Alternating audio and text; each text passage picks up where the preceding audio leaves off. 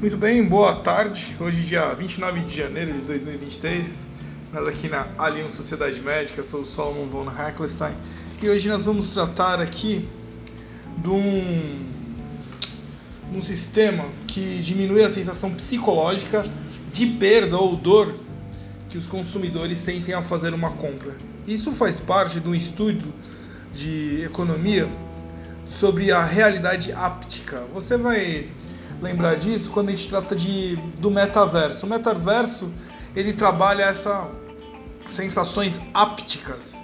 Que eu vou deixar um pouco mais claro para você. Quando você assistiu Matrix, lembra que o Neo, o personagem principal, ele estava lá conectado. Ele estava dormindo, tanto que ele acorda, né? Quando ele acorda, ele tem uma série de sensores ali no corpo dele. Ele estava num, numa espécie de um útero Porém, na, na, no cérebro dele, ele tinha sensações ápticas, sensações mentais, uma frequência que dava a realidade virtual que ele vivia ali na, no cérebro dele, dando a impressão de que era uma realidade de fato, como se fosse a realidade que nós vivemos aqui hoje. Você vai observar isso, por exemplo, o metaverso é isso, aqueles óculos de realidade ampliada, né? Que ele não amplia a realidade, ele cria uma nova realidade é, para o cidadão. E nós temos isso hoje no sistema bancário. Eu vou gravar duas aulas sobre isso, essa é uma próxima aula, sobre como essa realidade de sensações ápticas funcionam no, no mercado financeiro. Quando eu explicar, você vai ver como, sem você perceber, você foi uh, inclu, incluído no, no mundo digital áptico. É um nome assim, talvez diferente e não vai ser divulgado, apenas aqui você vai ouvir esse tipo de estudo. Muito bem, esse sistema que foi criado, ele vai diminuir a sensação psicológica de perda. Quando a gente lembra quando você ia no mercado, lá na padaria, no supermercado, com o dinheiro na carteira e você pegava o dinheiro, pagava lá pelo chocolate, pela coxinha, Coca-Cola. Quando você pegava o dinheiro e visualizava ali a, a questão da, da sua carteira diminuir o, o valor, você tinha menos nota, aquilo criava uma dor, porque o dinheiro, né, ali o papel, ele representa o seu tempo de trabalho. Então, ao você entregar por um outro produto, por um produto, você sente que perdeu o tempo de trabalho. Você está pagando por aquilo com os tempos de horas. Com a digitalização, usar o cartão de crédito ou cartão de débito, ele tirou esse mecanismo propositadamente para que pode observar que você compra muito mais coisa hoje porque você só passa o cartão, você não visualiza a queda antes, a queda do seu capital, até que você vê isso na sua conta. Então o que acontece?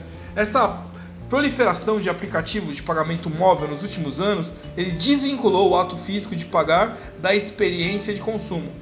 Algumas pesquisas anteriores sugerem que isso diminuía a sensação psicológica da perda, que era a coisa da padaria, e os leva a gastar mais dinheiro.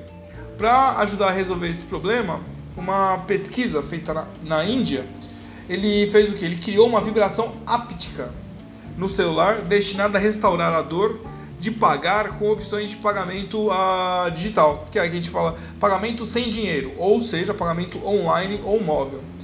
Contraintuitivamente, essa pesquisa descobriu que o feedback de vibração de intensidade mais baixa reduz a disposição de gastar relatada pelos participantes. É como se no seu celular, como quando você fosse fazer uma compra, ele vibrasse ali. Então você fez uma compra, vibrou e já mostra quanto de capital diminuiu a sua conta. Essa sensação mostrava para você o que que o seu capital é, caiu e você ali naturalmente começa a comprar menos. Então, se você vai ao shopping, hoje você vai uma, duas, três, quatro, cinco lojas e vai gastando você verifica isso mais tarde, né? Mais tarde que o dinheiro ele diminuiu.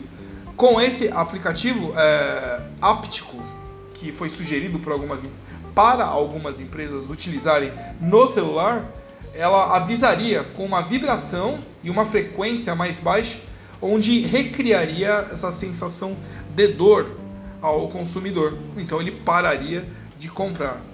Esse é só um voo panorâmico que mais tarde eu tenho, vou tentar é, ir mais profundamente para explicar para você como você está cada vez mais submerso numa economia mais, é, é, mais rasa, com menos dinheiro, porém você gastando mais.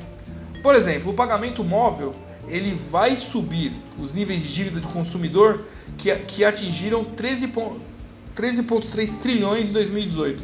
Então, em 2018, o nível de dívida já bateu recordes pra, com o consumidor. Quem ganha com isso são os bancos de empréstimo. Você pagou o cartão, atrasou a fatura, gera mais conta.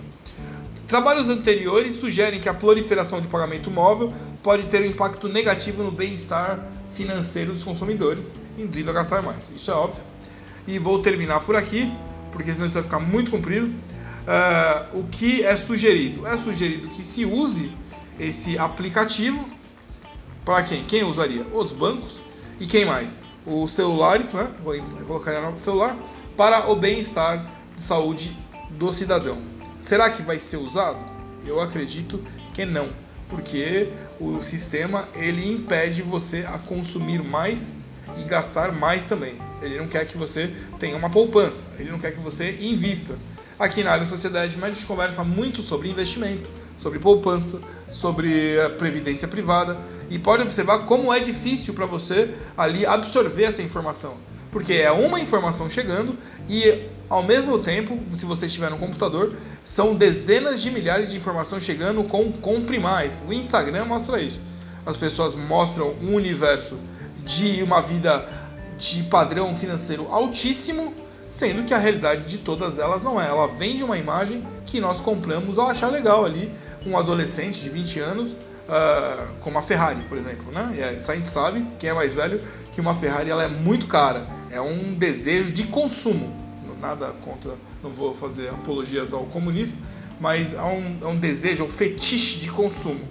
Você pode observar que mesmo é, ditadores comunistas têm esse fetiche e praticam isso. Pode ver que ditador comunista, sem, pega qualquer um, vamos lá, pega Che Guevara, pega Castro, todos eles usam que relógio? Relógio Rolex, né? Esse relógio Rolex, ele é um fetiche de consumo porque é um dos melhores relógios do planeta. Pararei por aqui, agradeço muito a sua audiência e nos falaremos mais tarde.